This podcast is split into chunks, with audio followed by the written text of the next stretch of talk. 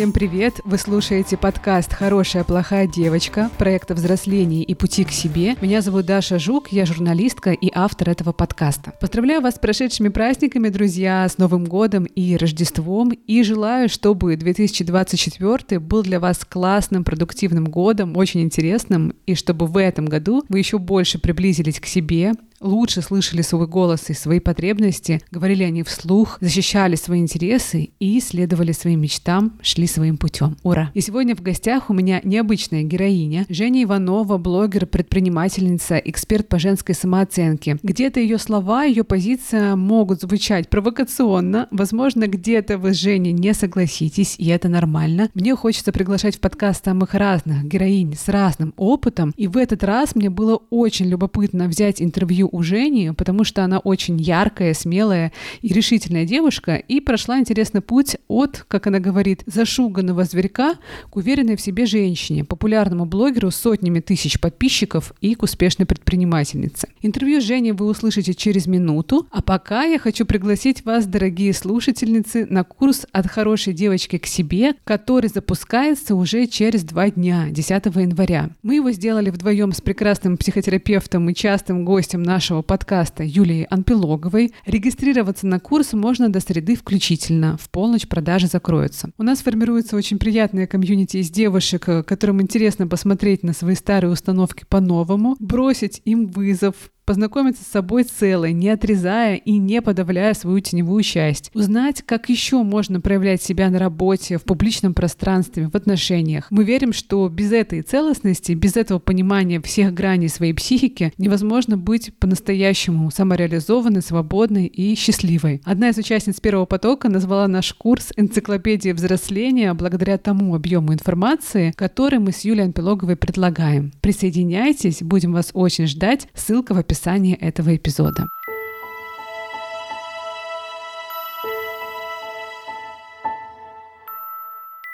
Женя, привет. Привет, привет, Даша. Очень рада тебя видеть. Спасибо, что нашла время, пришла ко мне в подкаст. Да, спасибо тебе огромное, что мы с тобой смогли состыковать наши графики и созвониться. У меня к тебе миллион вопросов, и я знаю, что мы можем с тобой, наверное, целый день сидеть и обсуждать твою личную историю и как у тебя хорошая девочка в твоей жизни проявлялась, как она болела. Давай, наверное, начнем вот с чего. Я в одном из твоих постов в Инстаграме прочитала о том, что меньше 10 лет назад на месте такой уверенной уверенной в себе Жени был зашуганный зверек э, с глазами Бэмби, зависимый от чужого мнения, да, как игроман от Блэк Джека, ты писала так? Расскажи, пожалуйста, про себя в это время. Почему ты так себя ощущала в тот момент? Смотри, я думаю, что это был такой не очень свежий пост. Видимо, он был написан не в последний год, а раньше, потому что уже тайминг того процесса, того периода, о котором ты говоришь, это больше 12 лет назад. Это отношения э, мои, которые длились около трех лет до моего замужества. То есть вот именно из этих отношений э, меня увел мой, теперь уже с недавних пор бывший муж, с которым мы благополучно больше 10 лет в отношениях счастливых и провели. Это мои э, абьюзивные отношения я не буду здесь называть имен, у меня нет цели каким бы то ни было фекальным образом искупать моего бывшего партнера. Но это отношения длились три года. В них я входила, то есть меня там да, завоевывали как яркую и эффектную. И очень аккуратно и тонко свели мою самооценку к ощущению «я говно», «я ничтожество», «я недостойна абсолютно ничего», «я довольствуюсь тем, что есть». В тех отношениях мужчина очень тонкими манипулятивными техниками самоутверждался за мой счет. То есть сначала цель была была меня завоевать. Я такой трофей, который я была фейс-контролерщицей в городе Волгограде. Я была очень заметным персонажем в целом в городе. И надо было меня завоевать. Самоутвердиться в том числе, что я смог. Сейчас уже, как бы оглядываясь назад, я понимаю, что там у моего тогдашнего партнера, тогдашнее не очень грамотное слово, ну пусть мы его оставим, была явная нарциссическая травма и много чего еще. Причем так называемый нарцисс в ничтожестве. То есть сейчас со своим же опытом терапии и с образованием психологическим я могу об этом говорить. Тогда, конечно, молодая зеленая, я этого совершенно не понимала. Что тебя держало так долго в отношениях с ним? Ты была очень сильно в него влюблена? Очень, очень большая влюбленность, классическая история. Тем более, понимаешь как, очень часто женщины, впадая вот в подобные отношения, я не назову их прям конкретно созависимыми, но они были не совсем здоровыми. Когда ты в отношениях с нарциссической личностью, будь то нарциссическая травма или полноценный нарцисс, особенно если он в состоянии ничтожества, ты не можешь здорово оценивать себя. Потому что даже когда ты себя пытаешься адекватной своей частью одернуть и сказать, Жень, это не окей, что-то нездоровое происходит, то вот те элементы газлайтинга, которые тебя постоянно преследуют, которые тебя заставляют усомниться в собственной адекватности, а в адекватности собственных выводов, они тебя возвращают обратно, потому что тебе кажется, тебе постоянно говорят, что ты неправильно реагируешь. И вообще-то для тебя было сделано вот настолько огромное количество всего. И это опять газлайтинг, потому что было не сделано ничего. Но ты сомневаешься в себе, и ты становишься не самостоятельной присоской к мужику, которая рада радуется хотя бы тому, что утром он тебе сказал «доброе утро», а не просто молча встал с кровати и ушел. Поэтому я так долго была в этих отношениях. А вы тогда вместе жили? Да, мы вместе жили. Мы очень много времени проводили порознь, потому что это была специфика бизнеса. Я работала на него. Важный такой моментик. Я зарабатывала деньги ему в карман. Очень большие деньги, на которые, опять-таки, мне говорили, что я не смею претендовать. Потому что, ну, меня же кормят. Мне же позволяют на него работать. Боже, я сейчас это вспоминаю, у меня кроме умилительной улыбки по поводу своей собственной глупости ничего другого не возникает. То есть я хочу здесь пояснить нашим слушателям, что у меня здесь нет агрессии по отношению к экс-партнеру, у меня здесь нет какой-то непрожитой злобы. Я тотально благодарна за эти отношения, потому что они так помогают мне в работе. Боже, спасибо, что ты был в моей жизни. Жень, спасибо за этот рассказ. Понимаю твою умилительную улыбку. У меня вот тоже такие чувства возникают по отношению к своему бывшему, вот и к своим таким бывшим абьюзивным отношениям. С другой стороны, знаешь, мне тут возникает сострадание, сочувствие к этой юной Жене, как возникало по отношению к самой себе, да, к юной Даше, потому что у тебя же не было понимания, знания, как это работает, да, и ты там оказалась не потому, что ты только к этой модели отношений была готова, но вот просто есть такие талантливые манипуляторы, которые действительно переворачивают твой мир с ног на голову, и ты воспринимаешь его иначе, да, по-другому на него смотришь, поэтому, мне кажется, тебе было тогда очень очень больно? Мне тогда было очень больно. Это был период, наверное, последние полгода этих отношений. Я плакала каждый день. И здесь, знаешь, что очень плохо? Как раз то, что я взяла себе ныне как свою миссию и философию своей общественной деятельности, моего блога, моих подкастов, моих продуктов и огромного количества выступлений, которые я где-то провожу платно, где-то бесплатно.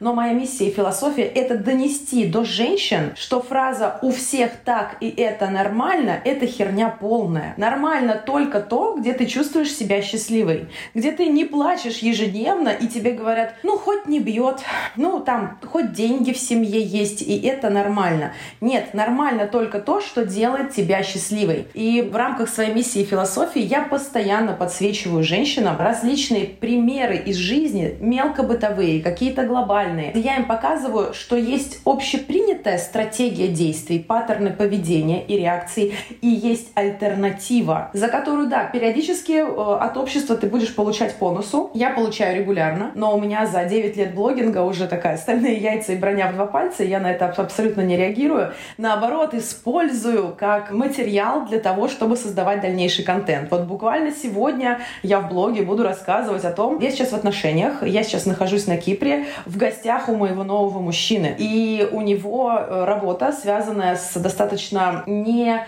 планируемыми, которые, поездками по миру, которые невозможно заранее прогнозировать. И так случилось, что, что я улетаю отсюда только послезавтра, а позавчера он был вынужден улететь в Майами, потому что у него там большая рабочая встреча и много работы. И изначально эта поездка должна была состояться после моего отлета, но так случилось. О чем я поделилась в блоге, что вот так, так и так, я остаюсь одна на Кипре, в его доме и так далее. Я не стала говорить о том, что меня не просто оставили на Кипре, что мне привязали свою карту в Apple Pay, карту ко всем доставкам доставка, мне организовали трансфер в аэропорт, чтобы я вообще ни о чем не думала и не паниковала. Я просто поделилась тем, что мужчина уехал. И мне окей остаться здесь одной. Боже, что началось? Понимаешь, обратная связь в директе э, тут же налилась сотнями сообщений о том, что как это кинул тебя там, а тебе вообще окей, нормально? Нет, ну вот это, конечно, мужик. Я свалил в Майами, а ты тут оставайся как хочешь. И я радостно потираю лапки, думаю, вот это контент, зашибись. Я все это старательно скриню, и сегодня в сторис я буду рассказывать о тех самых женщинах-присосках, о том, что если ты хочешь быть долго в классных, счастливых отношениях, нужно принять, что у мужчины на первом месте его реализация. Не женщина, а его самореализация, его достижения, а, бабки, заработок, покорение новых вершин. И тогда успешный реализованный мужик, с реализацией которого ты не пытаешься конкурировать, будет тебя боготворить. Особенно при условии, что ты не присасываешься к нему со словами «Мне так скучно, придумай нам досуг, ну куда ты полетел, а мне одной плохо». Тогда рядом с ним реализованная женщина, которая такая «Конечно, у тебя там съемки большие, вперед, лети, погнали». У меня здесь самой тут дело не в проворот. Ой, прекрасно, что ты уедешь, я тут сейчас отдохну, все себе организую. С такой женщиной хочется быть успешному мужчине. И вот сегодня весь мой контент будет по этому поводу. И все опять-таки в рамках моей миссии и философии по поводу того, что можно и нужно реагировать по-другому. И воспринимать ситуацию не то, что тебя мужик кинул, ты тут разгребайся, а я уехал в Майами, а рассматривать это как потрясающий способ подсветить ему, что я уважаю его ценности и вывожу его реализацию. Для меня также это важно на первое место. Жень, вот хочу тебя, вот ты как раз заговорила в том числе, да, про финансовую реализованность и упомянула, что в твоих вот этих абьюзивных отношениях тебе приходилось работать на мужика фактически, да? Вообще вот этот финансовый абьюз — это такая очень тонкая тема. Часто женщины рассказывают о том, что мужья контролируют именно вот их финансовую, да, зависимость от них. Ну, то есть они их, по сути, подсаживают на эту финансовую иглу для того, чтобы женщина не могла и шагу ступить без этого человека. Расскажи, как у тебя было? Примерно вот по такой же модели развивались отношения? Да, на сто процентов. Там было мое полное непонимание. Понимаешь, когда мы в состоянии дичайшей эйфоричной влюбленности, а мне тогда было сколько? 24 года, наверное, получается. Да-да-да. 23-24 года, когда начались эти отношения. И я в состоянии вот этой безумной влюбленности, потому что люди, нарциссы, умеют в себя влюблять. Потому что они для всего мира такие холодные, недосягаемые, какие-то такие вау с результатами и достижениями. А тут он с тобой вместо холодного и недосягаемого он весь такой теплый, обволакивающий, завоевывающий, брутальный и так далее. И девочки тают. Ты все, ты вот в этой, в этих бабочках и во всем остальном. Мозг выключается, разум выключается. Ну, особенно, повторюсь, если ты не проработанная и этих красных флагов не видишь. Ты думаешь, наоборот, что это самые зеленые флаги. Вот тебе туда надо. Вот он твой принц. Я с абсолютно затуманенным рациональным сознанием э, я впилилась в то, что я буду для него хорошей, я буду для него классной, я буду буду зарабатывать для него деньги. А я умела это делать как тогда, так и сейчас. Ну, сейчас еще намного лучше, но и тогда я уже умела делать это хорошо. И я думала, просто как раз это начался период постепенного снижения моей самооценки, газлайта и вот этих всех уничижающих саму себя приемчиков. Я думала, что вот сейчас я стану хорошей в его глазах, покажу ему, насколько я потрясающая женщина, что я не тяну с него деньги, а ему их зарабатываю. Зарабатываю много, много, при этом абсолютно не затрагивая его ресурс. И он увидит, какая я потрясающая, и еще сильнее в меня влюбится, и у нас все наладится, и все будет прекрасно. А, поэтому я старательно все, что я зарабатывала, я старалась вообще на себя не тратить, чтобы показывать максимально большую сумму, сколько я для него заработала. Вот. Ну, меня там, конечно, немножечко кормили обещаниями. Вот сейчас там вот такую-то сумму заработаем, читай, я заработаю для него. Купим тебе машинку, я такая, да, да, белую Мазду тройку. Я почему-то так хотела тогда белую Мазду тройку. Она, наверное, она только появилась, она была такая красивая. И... А потом меня кинули с этой Мазды тройкой. Сказали, в смысле, ну у тебя же даже прав нет. Ты серьезно думала, я машину тебе куплю? И ты в этот момент такая, в смысле, ну ты же говорил. Он такой, я не так говорил. А, поэтому, да, я была абсолютно зависима по добровольно. То есть не у меня отбирали деньги и выдавали какую-то сумму, а это была абсолютно добровольная история. Я не буду на себя тратить, я на всем абсолютно сэкономлю, я буду упахиваться как лошадь. Я как раз-таки тогда в одной из э, длительных рабочих поездок э, допахалась до того, что у меня было воспаление почки. Э, я 10 дней провела в больнице, куда он один раз ко мне приехал, потому что был очень сильно занят. А я вот э, зарабатывала миллионы для него. О боже, Женя, расскажи, а как э, ты в итоге выбиралась из э, этой ловушки, из этих отношений? Что тебе помогло их закончить? Как они закончились? В этом огромная Огромное спасибо моему с недавних пор буквально три месяца как бывшему мужу, потому что он начал за мной ухаживать. Абьюзера не было в Волгограде, он тоже там был где-то по работе в поездках. Мой будущий супруг меня встречал с вокзала, помогал куда-то доехать, возил по магазинам, потому что мне нужно там было найти платье, чтобы пойти к подруге на свадьбу. Помогал, организовывал, э, не скупился на деньги. То есть мне не надо было просить, он мог там что-то заметить и просто такой, раз там мне один раз сумку положил 5000 рублей. Я их обнаружила, когда уже была дома у родителей. Я такая, это что, это как? И постепенно именно эти поступки начали показывать мне, блин, а вот так бывает, вот такое бывает мужское отношение. То есть я со своей гандошиной самооценкой, с ощущением, что я говно, я ничего особого не достойна, и вот то, что я имею, это максимум, я начала видеть немножко другую реальность. Что оказывается, мужчина может быть заботливым, что оказывается, мужчина может сам тратить на тебя деньги и испытывать от этого удовольствие, что мужчина может интересовать твое самочувствие, что мужчина может не сводить тебя с ума своими газлайтинговыми замечаниями, что мужчина может не говорить о том, что тратить на тебя время — это пустая затея и так далее. То есть вот именно от альтернативы которую я не просто наблюдала где-то со стороны, как мы смотрим в фильмах и сериалах, и думаю, что ой, это невозможно, нет, это какие-то там сказочки, а именно проживая их в своей жизни, причем я держала его на огромной дистанции, на расстоянии не просто вытянутой руки, а трех вытянутых рук, потому что я в отношениях, ты что, я верная, я приличная. Наблюдая это, в моей голове начало что-то происходить. И я такая, стоп. А вот когда я с ним вот эти пару часов в день провела, пока он возил меня платье выбирать для свадьбы подружки и так далее,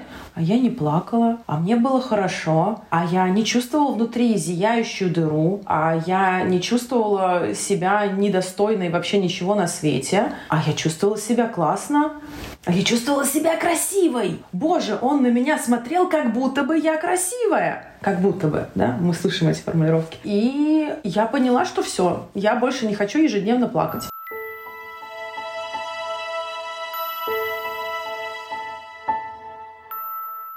Вот в этих отношениях с мужем, да, которые длились 10 лет, ведь ты когда ушла от того своего бывшего, да, абьюзера, а ты еще не была в психотерапии, то есть вот эта вот твоя хорошая девочка, она, конечно, оставалась в тебе. Можешь ли ты поделиться, как она проявлялась в браке уже? Хорошая девочка очень, скажем так, начала нивелироваться поведением моего, ну, тогда жениха, потом уже мужа, потому что он не относился никогда ко мне потребительски. Он давал мне огромное количество свободы, потом он перевез нас в Европу. И это уже стало большим терапевтическим моментом, что я начала смотреть на саму себя по-другому, потому что он своими словами, поступками, действиями поднимал мою самооценку не то чтобы с колена, а вот из-под плинтуса. Я такая, а, вот, вот так, оказывается, со мной можно. А, вот это вот оказывается. Возможно, момент, который, где моя хорошая девочка ступила на путь, который не позволил нам остаться на долгие года вместе, это момент, когда как раз-таки мы переехали, мы уехали в эмиграцию в Европу, и муж сказал мне о том, что, окей, мы когда переехали, он продолжил работать так, как он работал а он был основным источником заработка, он очень хорошо зарабатывал. Именно на вот эти его заработанные деньги мы переехали, а это очень дорого стоит иммиграция, если ты понимаешь, о чем я. Это не одна сотня тысяч евро была потрачена в этот процесс. И он мне сказал, смотри, ты сейчас не работаешь, потому что мы переехали из Волгограда в Словению, и я там работала офлайн, и я, естественно, лишилась работы. Он говорит, смотри, я продолжаю зарабатывать, но твоя задача нас легализовать в стране, потому что у нас была рабочая, рабочая ВНЖ, а, и поэтому я, вступая с ним в равные права, я стала не любимой женщиной, а партнером. И я начала носом землю рыть, зарабатывая деньги, открывая бизнесы в Словении, упахиваясь и так далее. Как бы я же должна была быть для него хорошей. И из этой хорошести я абсолютно стерла гендерные роли в паре. Это то, о чем я вот очень много говорю. У меня сейчас как раз-таки по итогам там развода, опыта отношений всего остального, еще нескольких обучений там сексологии, психологии, поведения в отношениях и так далее. Я создала курс кинетика отношений. Вот я там очень много об этом говорю потому что это очень тонкая материя. Гендерные роли в паре. Я против партнерства в паре. Как бы дико это сейчас не, не прозвучало, да-да-да, я сейчас буду расшифровывать, потому что сейчас э, основное веяние, это все, вы должны быть равными в отношениях, в отношениях это два равных партнера и так далее. Нифига, девочки. Хотите быть по-женски счастливыми, классными, реализованными, светящимся, с ярким сексом, с подарками и с ухаживанием от своего мужика, не надо становиться ему партнером. Вы должны оставаться любимой женщиной. В чем разница? Разница в том, что любимая женщина не принимает финальные решения в вопросах, касающихся семьи. Любимая женщина не соперничает с мужчином по размеру яиц. Любимая женщина позволяет мужчине реализовываться и в его зоне классности не отсвечивает. То есть вот сейчас в своих новых отношениях, когда мой мужчина знакомит меня со своим кругом общения и так далее, я там не отсвечиваю, насколько я крутая, классная и так далее. Я там себя осознаю как женщина своего мужчины. Я классная в своей среде. Вот когда я иду выступать, когда я прихожу к тебе на подкаст, веду свой блог, то есть в своей среде я максимально могу подсвечивать, что я крутая, я могу выпендриваться и все остальное. В среде своего мужчины нет. В среде своего мужчины я подсвечиваю, насколько насколько он крут. Я никогда не буду его перебивать. Я кинетически буду подсвечивать его статус. В вопросах внутренней организации семьи я никогда не беру на себя ответственность за какие-то важные вопросы. Я не говорю ему, да-да, ты беги, я сама решу. Нет. Вот он сейчас, он улетает в Майами, он там супер загруженный и так далее. Я подхожу и говорю, а как я в аэропорт доберусь? Я прекрасно знаю, в случае чего, как я доберусь в аэропорт. Но я хочу, чтобы он решил этот вопрос. Вот эта тонкость, понятно? Я понимаю, о чем ты говоришь, да. Мне важно, чтобы меня еще мужчина поддерживал в моих начинаниях собственных, да, то есть вот как ты говоришь, подсвечивать его, и чтобы он подсвечивал меня тоже. Он максимально меня поддерживает. Но опять-таки, а когда он приходит в мою сферу, он очень хорошо меня подсвечивает, но это моя сфера. И даже когда он приходит со мной к моим друзьям, в мои мероприятия, я все равно постараюсь в какой-то момент луч прожектора отправить на него. Да, ненадолго, но чтобы он этим насладился. Но при этом именно благодаря этому я для него его богиня во всех смыслах. И благодаря этому я получаю максимально огромное количество преференций в поддержке меня в моих проектах. Потому что он фэшн-фотограф, он очень много чего знает и умеет, и огромное количество связей в нужной мне стезе. Поэтому это если я скажу, а, ой, мне только что управляющая позвонила, мне нужно завтра новые фотографии для сайта моего сделать. Ночью он организовывает для меня студию визажиста, стилиста, всю огромную фотосессию. Остаток утра он будет обрабатывать для меня фотографии, к полудню фотографии будут готовы.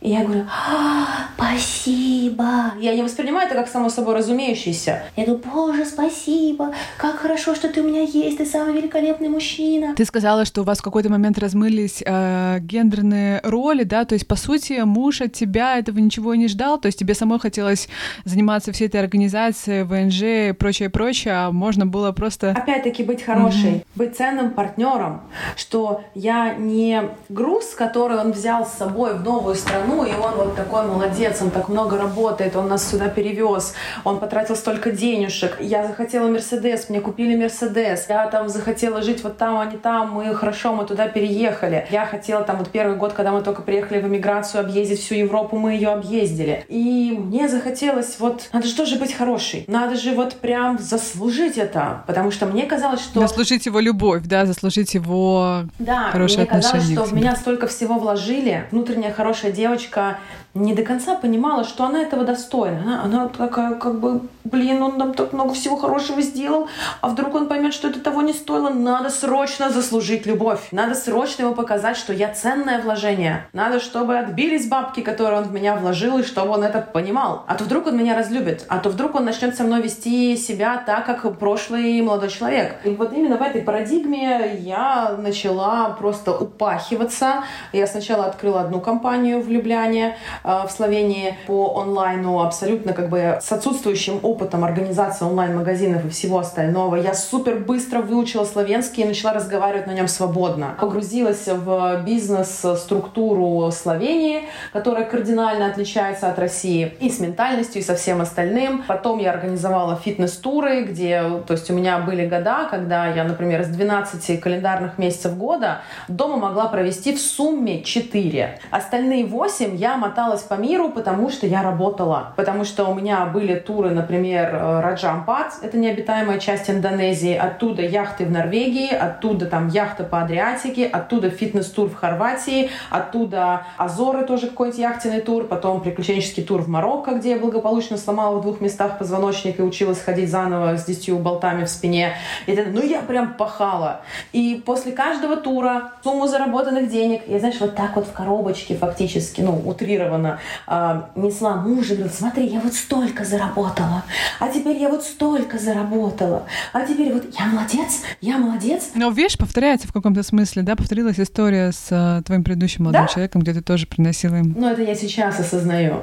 Тогда я этого не осознавала. Тогда я просто вот должен... Он должен увидеть, какая я молодец. Слушай, интересно, что вот так вокруг денег, да, у тебя складывалась история тоже а, про то, чтобы быть хорошей, про то, чтобы заслуживать. Это связано как-то с твоей семейной историей? Можешь про это рассказать? Естественно, сто процентов. Я, э, я выходец из очень бедной семьи. А, причем изначально семьи не бедной. Я родилась в Ташкенте, в Узбекистане, достаточно обеспеченной по меркам СССР семье. Потому что мои бабушки и дедушки были очень э, хорошо поставленными инженерами там, и так далее. Они работали на заводах, э, вот именно в инженерной стезе. То есть это были уважаемые люди. А, и все у них было прекрасно. То есть у нас у молодой семьи по меркам СССР была новая трехкомнатная квартира, машина и так далее. Мы прям были такие зажиточные до тех пор, пока не начались проблемы в Узбекистане на почве межнациональной розни. И мы, как люди русские, были вынуждены вынуждены в буквальном смысле прыгнуть чуть ли там не в первый поезд, который шел в Россию, даже толком не понимая, куда он идет, в какой город. В общем, мы бежали из Узбекистана и оказались в Волгограде в состоянии вынужденных переселенцев, э, там, без копейки денег на кармане, трое детей. Мои молодые родители, просто которым я до конца своей жизни буду возносить э, лавры, зато я не представляю, чтобы мне было 25 лет, у меня на руках трое детей, мы вынужденные переселенцы, беженцы в новой стране, и нужно как-то это все организовывать. Мои родители смогли, но детство у меня было очень-очень необеспеченное. То есть э, одежда, которая шилась из занавесок, э, их старых маминых каких-то одежд и так далее, это была норма. То есть, естественно, перманентная нехватка денег, и этот ресурс денежный стал триггером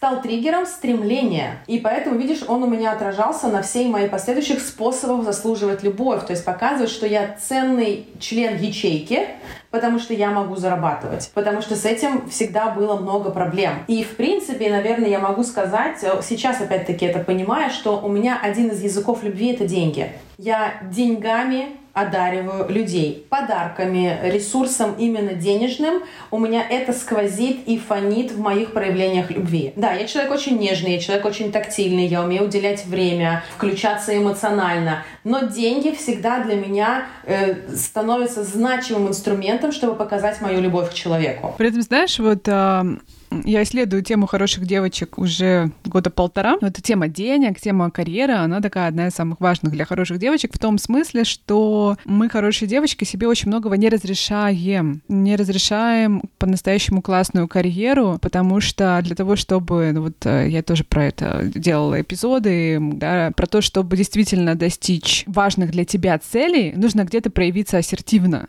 А, недостаточно быть для всех хорошей и милой, потому что этот инструмент, ну, он может до каких-то пор тебе помогать, а потом нужно уже проявить какую-то здоровую агрессию. И точно так же с деньгами, да, чтобы прийти к каким-то значимым суммам, тоже нужно где-то проявить ассертивность, отстоять себя, сказать, это мое. Были ли у тебя с этим проблемы? Я слушала в одном из подкастов, ты рассказывала о том, что у тебя был стыд, связанный с большими деньгами, ты себе не разрешала туда пойти. Да, я поняла суть твоего вопроса. Я здесь хочу сделать важную ремарку. Я давно не хорошая девочка. Я себе ее проработала, убила, попрощалась, поминки устроила. Я очень давно уже, ну как очень давно, наверное, несколько лет, как совершенно нехорошая девочка. Я плохая девочка в самых радужных контекстах этого слова. Возвращаясь к стыду за деньги. Это было в период, когда хорошая девочка только начинала перерождаться. Это был начальный путь моих психологических трансформаций. Как это вообще было выяснено? Я пришла к своему психологу. Изначально мое знакомство с терапевтом терапии началась депрессия. Вот после перелома позвоночника, который я очень стоически не хотела принимать, и постоянно себя уверяла в том, что все скоро будет как раньше. Все скоро будет как раньше. Сейчас спина заживет, сейчас мы ходить научимся, сейчас из нас 10 болтов достанут, и все будет как раньше. Я не позволила себе горе. Я не оплакала эту травму, я не разрешила себе в нее погрузиться, я не разрешила себе саму себя пожалеть. Я все это время, все мои четыре операции, все мои осложнения, полгода в больнице, убитый кишечник и все остальное переходила с улыбкой и юмором, как сильный человек. Ну, тем более, хорошие девочки, они же, понимаешь, они же не любят других своими проблемами как-то нагружать. Я пришла в терапию с депрессией, что логичный вывод, когда ты не проживаешь горе, когда ты не умеешь, э, нет коннекции со своими эмоциями. Плюсом, ну, действительно, все очень сильно поменялось после того, как я сломан позвоночник. Депрессия, мы начинаем ее прорабатывать. Я выхожу из депрессии после определенного количества сессий. И вот я уже как бы оказываюсь в регулярной работе с психологом, чтобы не допустить ни рецидива, ни в целом я такая узнаю какой-то мощный прекрасный инструмент. А что это раньше в моей жизни его не было? И в какой-то момент я прихожу на сессию со своим психологом Олесей Лупак с запросом на прокрастинацию. Я говорю, Олесь, ну смотри, такая ситуация. Я знаю, как мне заработать миллион? А я очень хочу миллион. Я так хочу быть богатой, так хочу быть богатой. Я говорю, вот я прям знаю пошагово, как мне сделать мой первый в жизни миллион. Но я ни хрена не делаю. Каждый раз у меня находится ворох дел, которые мне нужно сделать. Помыть полы, пожарить котлеты, позвонить кому-то, посмотреть сериал, съездить куда-то, что-то еще сделать, что угодно, но не первый шаг на пути к моему этому миллиону. Вот такой прокрастинатор. Мы делаем с ней одну сессию, в процессе которой выясняем, что я ни черта не прокрастинатор, что у меня в глубине сидит такой стыд и страх быть богатой, потому что это огромное количество установок из бедного детства, когда родители, естественно, не подозревая и не имея намерений заложить э, в нас, своих троих детей, негативные установки, связанные с деньгами, но нам, им нужно как-то было для нас оправдать наше положение. И поэтому, естественно, звучали фразы от самых значимых в моей жизни взрослых, от родителей, что богатые тоже плачут, что богатство честным путем не заработать, делать, то богатых людей не очень-то и любят. У них вот за глаза вот рассказывают, что, где и как, что вообще богатство убивает здоровье и так далее. И еще огромное количество, буквально, знаешь, списком, как глашатые во времена царей оглашают, такие раз, и развернулся рулон. Вот такое количество установок у меня было связано с деньгами. И стыд, и страх, и много чего еще. Мы это прорабатываем за одну или две сессии. И через месяц после этого я делаю свой самый первый в жизни миллион. И после этого начинается вся моя взрывная карьера, когда миллионов становится и 10, и 50, 50, когда выступления, рост блога, самореализация там, и так далее и тому подобное. Но все началось с того, что я пришла с прокрастинацией и была именно уверена, что я такая ленивая. А сейчас я как лозунг несу на всех своих прямых эфирах фразу о том, что не бывает ленивых людей. Бывают люди, которые либо а, идут не к своим целям, а к навязанным обществам, а, либо оправдывают чьи-то ожидания и так далее, либо б, не живут из баланса «хочу и надо». Об этом тоже у меня есть один огромный большой урок. Когда мы постоянно живем из надо, у нас э, просто нет энергии для того, чтобы что-то делать, и нам ничего не хочется, и нам кажется, что мы ленивые. То есть тебе в каком-то смысле, да, вот неосознанно это было, тебе важно было оставаться хорошей для своих же родителей, а хорошей для той среды, к которой ты привыкла.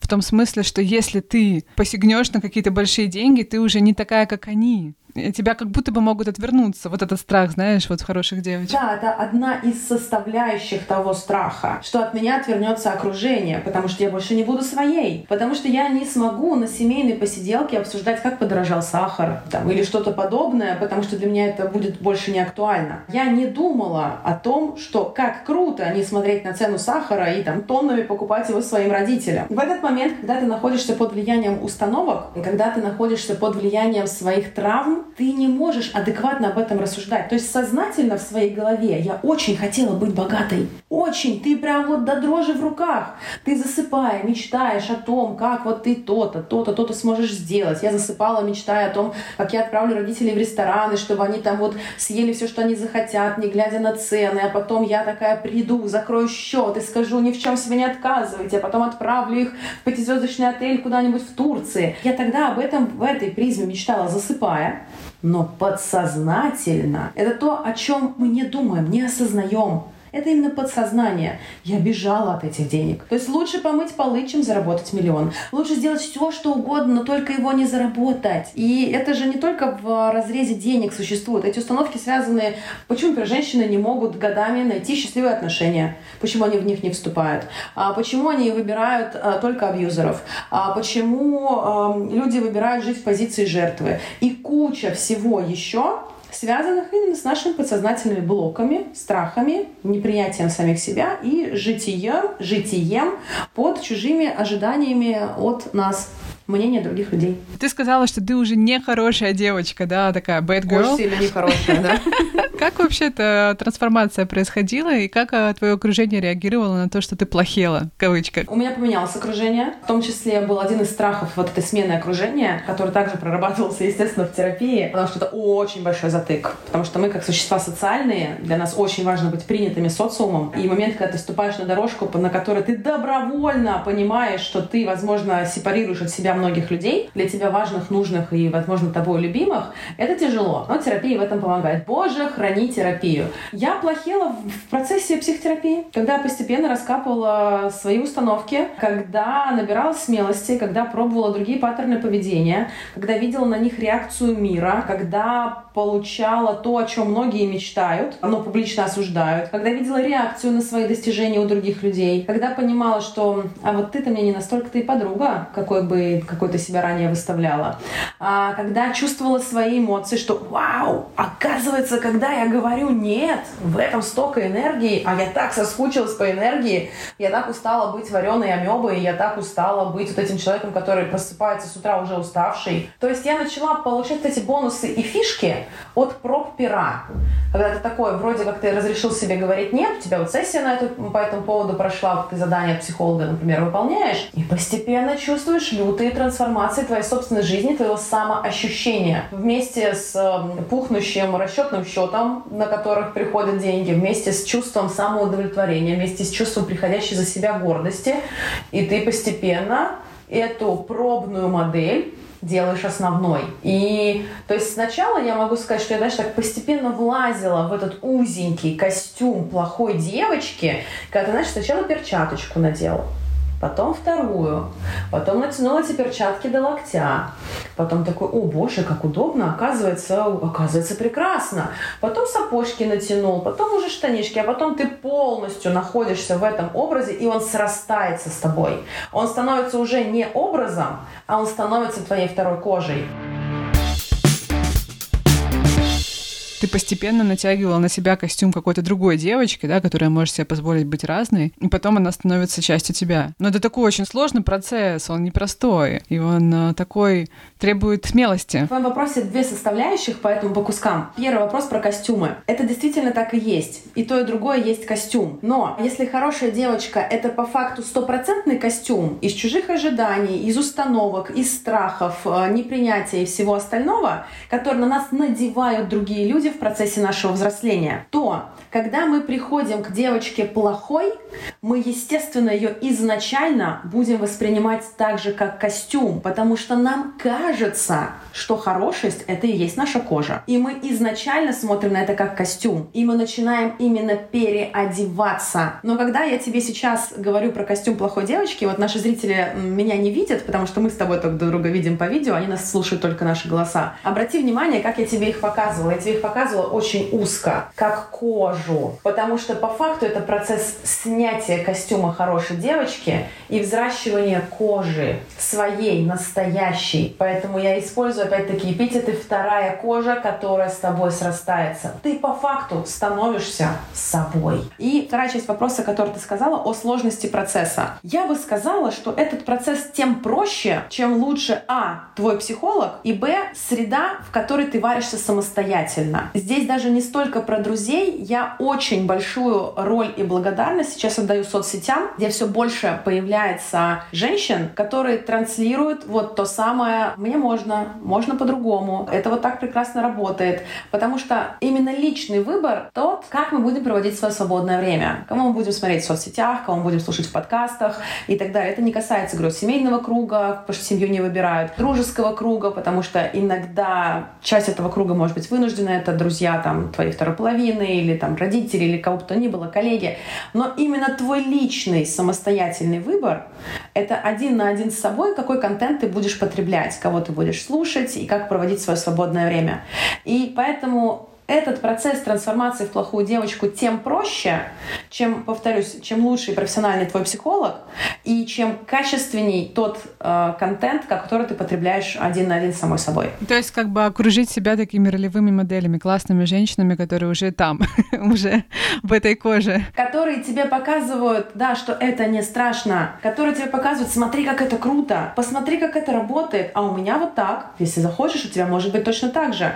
И это постепенно постепенно помогает стираться вот этой жирной черте страха, за которую ты боишься переступить. Потому что вот ты смотришь Женю Иванову, и тебе уже не так страшно. Потом ты смотришь еще какого-то блогера, который тоже живет не в шаблонах ожидания общества, и тебе еще меньше страшно. Потом ты слушаешь твой подкаст, Дашу послушала, такая, блин, еще меньше стало страшно. В терапию раз сессия, два сессия, три сессии с грамотным, хорошим психологом. Почему я на этом делаю такой акцент? Потому что, по моим ощущениям, на сегодняшний день на рынке людей, называющих себя психологом, психологами. Из 30, дай бог, чтобы один был грамотным специалистом. Как поменялась твоя жизнь э, после того, как ты отказалась от этого костюмчика хорошей девочки? Ну, самое первое, мы помним, что моя призма восприятия успеха — это деньги. Я стала намного богаче. Я стала намного счастливей на 300%. Например, один из ярких примеров, когда мы уезжали в эмиграцию, да, я мечтала пожить не в России. Я пожила там 7 лет, и на удивление всех и вся, уже со статусом ПМЖ, валила обратно в Россию. Я просто пришла однажды позже и сказала, я хочу вернуться в Россию. Под дикие шокированные глаза моей там аудитории, близких, друзей, которые такие, в смысле? То есть вы закрепились в Европе, у вас все хорошо, и ты хочешь добровольно вернуться в Россию?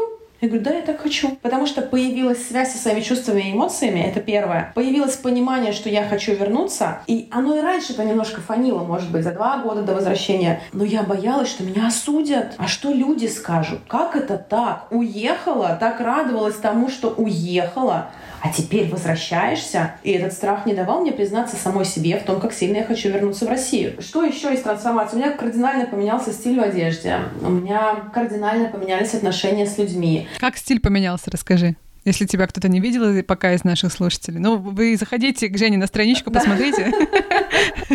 Я называю свой стиль э, ебанессой, э, потому что я не люблю casual. Я наконец-то себе в этом призналась, почему мне до этого не получалось. Я работала со стилистами, которые меня наряжали, и мне все время было скучно, но я стеснялась вам об этом сказать, естественно, поэтому я все время восхищалась, говорила, как прекрасно, как прекрасно, никогда больше это не носила. Потому что мне было скучно. Наконец-то я призналась самой в себе, что да, casual мне не подходит. Мне нужна одежда, которая вот чуть-чуть с ебанцой, и мне это нравится. А я призналась самой себе, что я люблю привлекать внимание, я люблю вот нарядиться так, что, проходя мимо кого-то, кто-то обернется мне след скажет, ну как ты там, что там у меня был, какой-то там роза из цветов, там что-то вот такое приколотое, как брошь. А, я не фрик, а вот именно я человек, который любит детали, который любит легкую провокацию в своих образах, который любит такой немножко дерзость, кич. Мои образы не особо сексуализированные, э, есть на это там свои причины, но тем не менее периодически это случается. И в то же самое время я абсолютно спокойна при моей любви к нарядам, образам, э, мейку, прическам и всему остальному. Я абсолютно спокойно могу выйти на улицу с гулькой на голове, в спортивном костюме и в тапочках и пойти куда-нибудь, например, в КБ, в конце концов. Да могу и в центр Москвы так выехать, и меня абсолютно это не будет парить. И мне абсолютно будет с этим комфортно. Это, опять-таки, результат проработок образа хорошей девочки, потому что я больше не стремлюсь ни на кого производить впечатление. Мне абсолютно пофигу, кто и что обо мне подумает. Мне настолько комфортно с самой собой, с собой разной. Я приняла э, себя ленивую, я приняла себя непродуктивную, я приняла себя красивую, я приняла свой там запрос на заработок, я приняла себя хитрую, я приняла себя, боже, ну еще каких-то много неприятных слов, просто, знаешь, публично себя не расхваливать очень некомфортно, но тем не менее я уже этим занимаюсь. Я приняла себя глупую. Это вообще мой был тотальнейший страх, почему я очень долго не выступала, не соглашалась на подкасты, на что-то еще, потому что у меня был дичайший страх, а вдруг люди узнают, что я глупая, что я какое-нибудь слово не знаю, или я где-нибудь оговорюсь, или я не найдусь, что ответить, или слова забуду. Это такой страх отличницы из школы, да, такой, как бы, да, страх ошибиться и показаться тупицей. Что тоже является обязательным признаком хорошей девочки. Вот, это все проработалось, поэтому теперь в моей жизни есть супер верные подруги, абсолютно без ограничений в общении. Мы можем обсуждать все, что угодно. От секса до совместной подготовки к колоноскопии, что там у кого, где и как. Потом обсуждать новые стратегии, кому, где и как в каждом из наших бизнесов выходить на новые высоты. Верные подруги, самореализация, подкасты, выступления, деньги, отношения и яркий секс, перманентное чувство счастья, бешеное количество энергии, постоянный. Мне для этого не нужно пить, не знаю, там, элеутерокок или что-нибудь еще. У меня все время много энергии. Я классно выгляжу, я люблю себя, я горжусь собой, и у меня все гармонично по всем сферам. И что самое главное, от меня очень быстро отваливаются некомфортные для меня люди. Как только я немножечко чувствую в интересе человека ко мне, меркантильный интерес, интерес связей, либо чего-то подобного, я настолько просто общаюсь с людьми, я больше не привязываюсь к людям. У меня больше нет страха кого-то потерять. Ну, вот именно я сейчас не про плохие контексты, а именно разорвать отношения. И это очень круто. Я чувствую себя свободной. Вот что самое главное. Я абсолютно свободна. Жень, хочу тебя в финале попросить сказать какие-то слова девчонкам, которые нас с тобой слушают сейчас и понимают, что им еще идти эту дорожку, этот путь. Вот а что бы ты им пожелала? Я бы даже, знаешь, не пожелала. Я хочу обратиться вот сейчас к тебе. Ты слушаешь нас с Дашей, и внутри у тебя бурлят эмоции, осознания, инсайты. Возможно, они не очень приятные, а где-то очень приятные.